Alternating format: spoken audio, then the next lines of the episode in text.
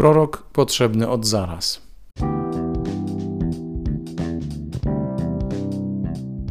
Halo, halo, tu Robert Hecyk i podcast Poznajomości. To są historie, którymi chcesz się dzielić, to są rozmowy, które łączą ludzi i to jest Jezus, którego warto słuchać. Zapraszam.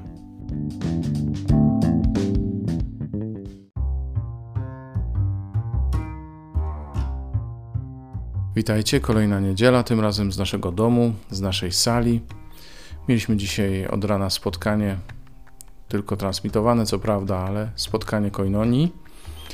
A potem o 12.30 była msza. Na mszy była homilia. Dzielę się nią z Wami. Mam w głowie różne tematy, już sygnalizowałem wcześniej, którymi chciałbym się z Wami podzielić, tylko nie mam kiedy tego zrealizować. Mm, bo to różne rzeczy nawarstwiają się i piętrzą, a mm, nagranie wymaga czasu, jeśli ma być jakieś sensowne. Więc miejmy nadzieję, że w końcu się zbiorę i nagram, a tymczasem e, posłuchajcie Słowa Bożego, cytaty jak zwykle w opisie. Pozdrowienia i do usłyszenia następnym razem. Słowo dzisiaj mocne, słowo bardzo wyraziste, takie, no, tak jak lubimy, to znaczy takie, że nie sposób nie zauważyć mocy tego słowa. Najlepszy dowód, że Jezus, który przyszedł do synagogi, zanim jeszcze zaczął wypędzać złego ducha, już wywołał w nim reakcję. Kiedy Jezus przychodzi, nie pozostawia obojętnym tego, który jest jego przeciwnikiem od razu powoduje reakcję. Duch od razu się ujawnił, tak naprawdę przerażony był obecnością Jezusa. Ale w dzisiejszych czytaniach mamy też, słuchajcie, podobną sytuację, analogiczną sytuację w pierwszym czytaniu, kiedy to naród wybrany zwraca się do Mojżesza, żeby jednak nie sam Bóg osobiście do nich przemawiał, tylko żeby jakiegoś pośrednika ustanowić, bo to jest nie do zniesienia, to, to jest zbyt mocne, przecież pomrzemy od tego głosu, od tego ognia. No jest coś takiego w spotkaniu z Bogiem, co teologia życia e, duchowego nazywa tajemnicą e, przerażającą i tajemnicą pociągającą. Misterium tremendum, tak mądrze powiedziawszy, i misterium fascinosum. Nie? Że spotkanie z Bogiem z jednej strony jest czymś, czego my bardzo pragniemy i do czego dążymy i, i co nas naprawdę pociąga, a z drugiej strony co nas wprawia, delikatnie mówiąc, w zakłopotanie, a często i w taką trwogę. Nabożną, bo nabożną, ale trwogę jednak. No i tak właśnie było z ludem wybranym, bo słuchajcie, to, co w nas jest słabe, to, co w nas jest grzeszne, wszyscy wiadomo, jesteśmy grzesznikami, to się lęka.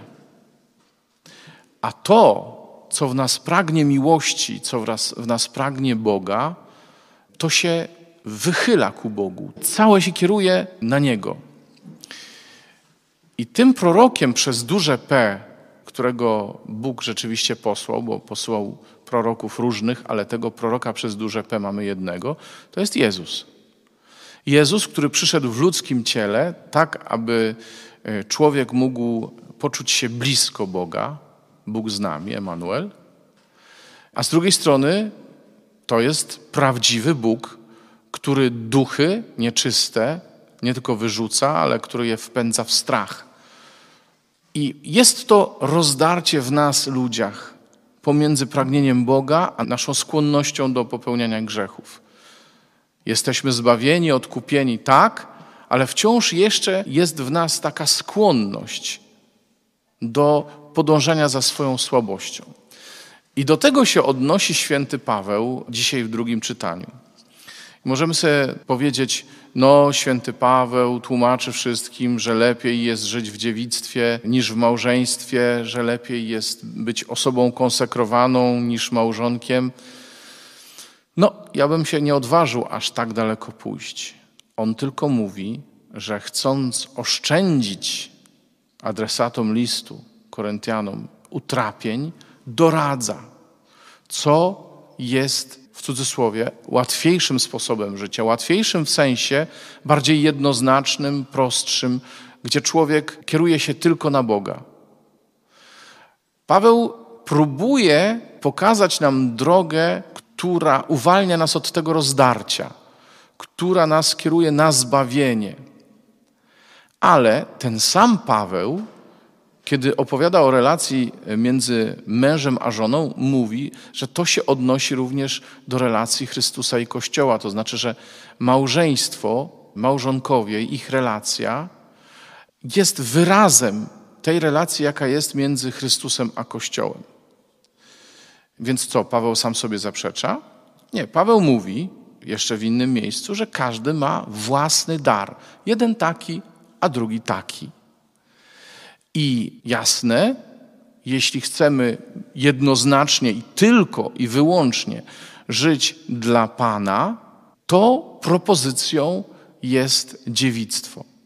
Ale małżonkowie również mogą żyć dla Pana. Małżonkowie, którzy oczywiście chcą być dla siebie nawzajem i chcą rzeczywiście tak żyć, żeby ten drugi był szczęśliwy, ale ci małżonkowie, kiedy patrzą w tę samą stronę, kiedy patrzą w stronę Jezusa, to oni właśnie są znakiem, znakiem obecności Bożej w świecie, bo razem patrzą w stronę Jezusa. To w takim razie, co jest lepsze? My jesteśmy gotowi zawsze oceniać, osądzać, co jest lepsze, co jest gorsze.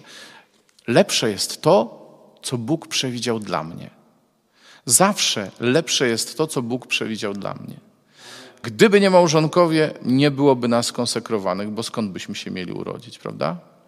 Ale też życie nasze, y, życie tych, którzy są dziewicami dla Królestwa Niebieskie, jest znakiem dla małżonków, że warto trwać przy Panu, że te rzeczywistości, których nie widać, ta obecność Boża jest realnie w świecie obecna i takie życie konsekrowane jest tego znakiem. Troszkę wyprzedzamy jakby historię, bo 2 e, lutego przypada właśnie święto życia konsekrowanego. Ale tak naprawdę najważniejsze w tym, co dzisiaj słowo ma nam do powiedzenia, nie jest wcale życie konsekrowane, tylko to, że każdy z nas, jeśli wypełnia wolę Bożą, staje się prorokiem dla świata. Małżonkowie i ci, którzy żyją życiem konsekrowanym, kiedy wypełniają wolę Bożą, stają się tym, kim Jezus był dla świata. I to dlatego, kiedy żyjemy rzeczywiście zanurzeni w naszej przyjaźni z Jezusem i z braćmi, wiele się przeciwko nam dzieje. Budzimy po prostu reakcję, nie? Budzimy reakcję, że się świat nie zgadza na to, kim jesteśmy. Tak jak ten dzisiejszy zły duch w tym opętanym w Kafarnaum buntował się i bał się jednocześnie Jezusa, tak samo świat się boi proroków. Ale świat jednocześnie tych proroków potrzebuje. Powiedziałem, jest to rozdarcie. Nie? Z jednej strony strach, a z drugiej strony pragnienie tego. I słuchajcie, my dzisiaj jesteśmy wezwani przez Pana, żebyśmy byli tymi prorokami dla świata. Żeby nasze życie było takim znakiem, którego będzie diabeł się bał, ale do którego będą lgnąć wszyscy pragnący miłości, pragnący dobra, pragnący Boga. Czy żyjesz w małżeństwie, czy żyjesz życiem konsekrowanym, takim znakiem możesz być. Bylebyś chciał podążać za tym, do czego Bóg Cię wezwał. I to jest takie podstawowe nasze doświadczenie.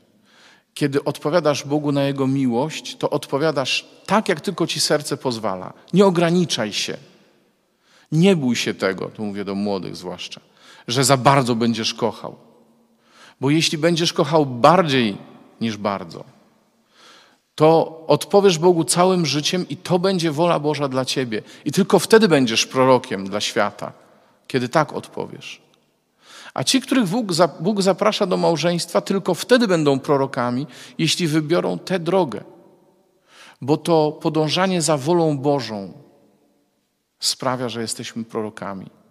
Nie to, co sobie wymyślimy, ale to, że odpowiadamy na, na Boże plany w stosunku do nas. Czyni nas prorokami, których boi się zły duch i których potrzebuje świat. Amen.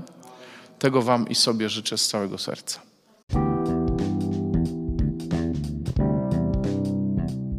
To był podcast Poznajomości. Zachęcam Was do pozostawiania wiadomości. Na stronie podcastu jest odpowiedni przycisk Subskrybujcie ten podcast, tak żeby docierały do Was kolejne jego odcinki i zachęcam też do dzielenia się nim, tak żeby mógł być podcastem nie tylko moich znajomych, ale i znajomych moich znajomych, a może i ich znajomych. Do usłyszenia.